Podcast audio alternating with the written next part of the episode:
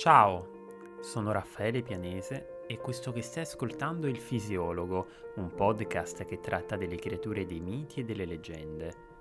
I racconti antichi sono spesso popolati di protagonisti e comparse che poco o nulla hanno di umano, figure così affascinanti da non conoscere mai tramonto.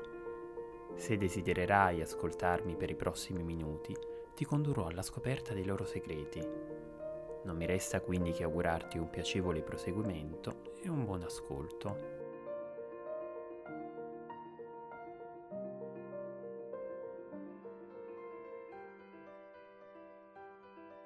Il tema dell'essere artificiale a cui viene donata la vita per magia o per volontà divina ha da sempre affascinato l'uomo. Pensa ad esempio a Pigmalione, scultore greco che si innamora di una statua da lui stesso creata e infine resa donna grazie all'intervento della dea Afrodite. O a Efesto, l'operoso fabbro olimpico che con le sue stesse mani aveva forgiato due preziose fanciulle d'oro. Pensa agli homunculus, piccole forme di vita realizzate dagli alchimisti, o ancora al più celebre Mostro di Frankenstein, spaventevole personaggio di un romanzo gotico redatto dalla scrittrice britannica Mary Shelley. In tale schiera di esempi rientra anche il protagonista della puntata di oggi, il Golem, un imponente essere umanoide composto d'argilla e dotato di una forza sovrumana. Nonostante il golem sia oggigiorno dipinto come una creatura pericolosa e da cui tenersi a debita distanza, esso acquisisce tali tratti solo agli inizi del XVII secolo, quando il popolo ebraico, vessato da continue persecuzioni, inventò una leggenda che aveva come protagonista una creatura soprannaturale in grado di proteggerlo. In origine però il golem non aveva alcuna finalità pratica, ma rispondeva a degli obiettivi di ben altra natura. Plasmare un golem significava infatti entrare in contatto con Dio e con la sua arte creatrice. Come il Signore ha dato la vita all'uomo, così l'uomo dà a sua volta la vita al golem e di conseguenza si approssima al mondo di Dio. Il primo documento che riporta la parola golem è il libro dei Salmi, testo facente parte sia della Bibbia ebraica che della Bibbia cristiana. Essa viene pronunciata per bocca di Adamo, il quale afferma I tuoi occhi hanno visto il mio corpo informe. In tale versetto l'aggettivo informe è la traduzione del termine golmi. Ecco quindi che golem assume il significato di sostanza priva di forma.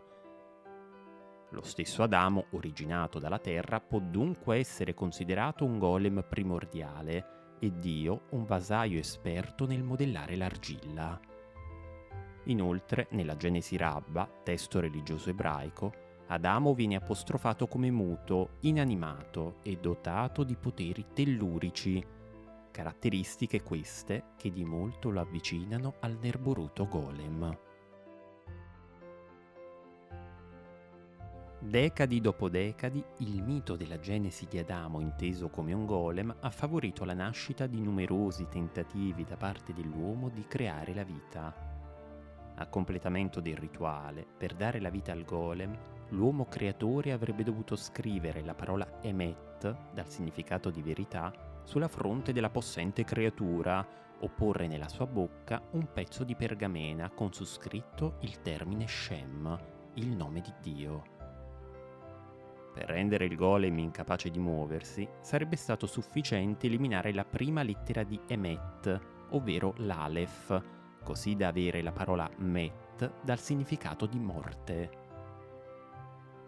La parola, la scrittura, le lettere acquisiscono in queste storie una ragguardevole forza creatrice e distruttrice.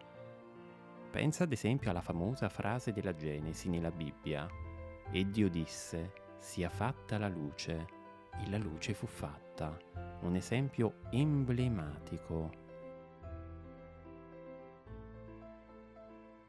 Anche il filosofo ebreo Filone di Alessandria ipotizzava che Dio concepisse la parola come strumento che conduce alla creazione, mentre nel libro della formazione, un testo ebraico, Uno dei principi della creazione riguardava proprio la manipolazione delle lettere dell'alfabeto. Dio le combina, le pesa, così si legge nel libro della formazione, e con esse plasma tutti gli esseri presenti nel creato e tutti coloro che ancora devono popolare il mondo. Non immaginare però che tale pratica sia da considerarsi come una magia proibita o peggio come una violenza contro la natura, anzi tutt'altro. Il professore David Rudman asserisce invece che si tratta di un atto puro e sacro attraverso cui l'uomo conferma di essere stato creato a immagine e somiglianza di Dio. Una delle storie più famose che ha per protagonista il golem ha luogo nella città di Praga, capitale della Repubblica Ceca. Il tempo in cui la storia si svolge è il XVI secolo e ha a che fare con la figura del rabbino Lov, uno dei più famosi creatori di golem, ma andiamo per ordine. Per proteggere la comunità ebraica che a Praga era oggetto di sanguinose violenze, il rabbino decise di evocare un protettore speciale, un golem. Siamo nel 1580 e sono le 4 del mattino. Dopo un digiuno durato ben sette giorni, il rabbino Lovo, accompagnato da suo genero e da un suo discepolo, si reca presso una sponda del fiume Moldava. Occultati dall'oscurità della notte, i tre uomini raccolgono rapidamente della fanghiglia e a poco a poco cominciano a dar forma a delle mani, poi a delle gambe, a un busto, infine a una testa. Da quel momento in poi inizia il rituale vero e proprio. Il genero di Lowe compie sette giri attorno al corpo di fango, da destra a sinistra. Non appena li ultima, la massa umanoide sprizza delle scintille incandescenti.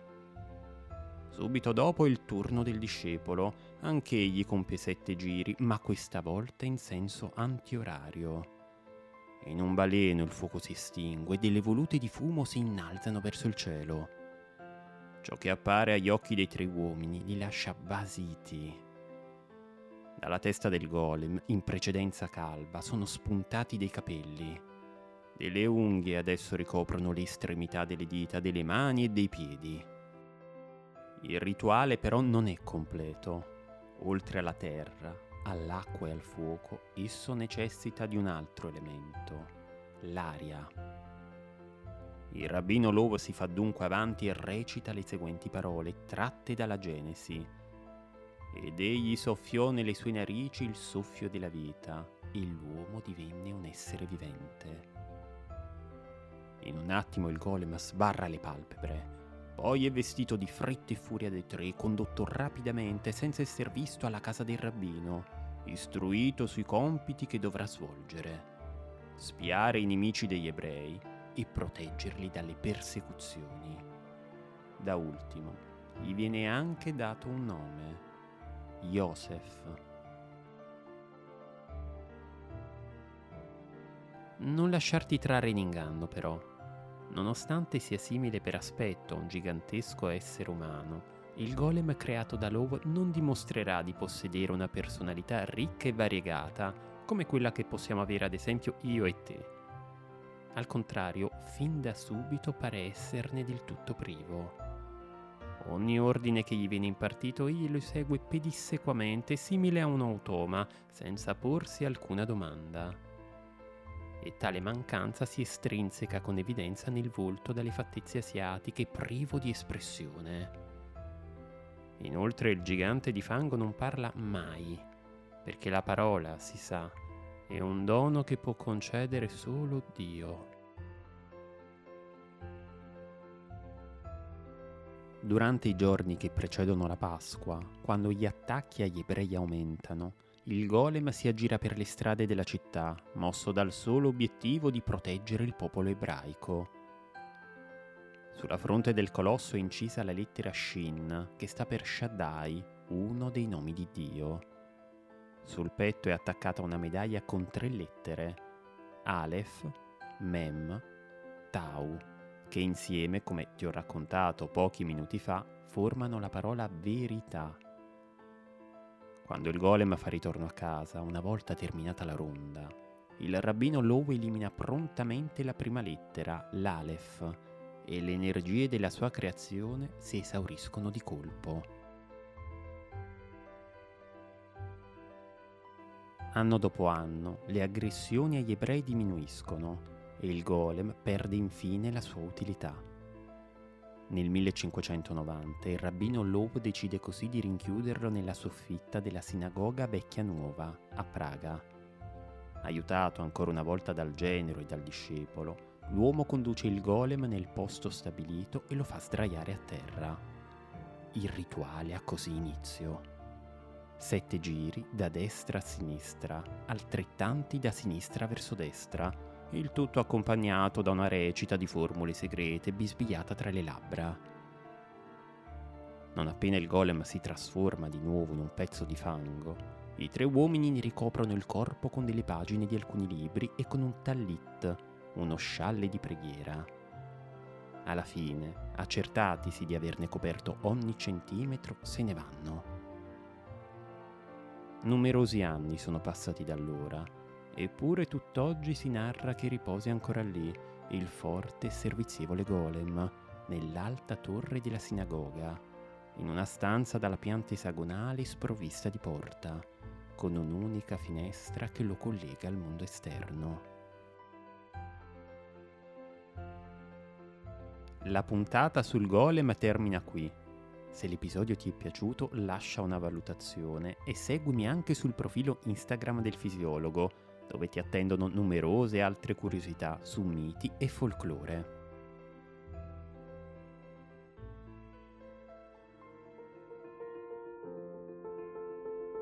Caro ascoltatore, ti ringrazio per essere stato in mia compagnia e per aver seguito questa puntata del fisiologo. Spero che il racconto che ti ho appena narrato sia stato di tuo gradimento. Se lo vorrai, ti attenderò con piacere al prossimo episodio. A presto!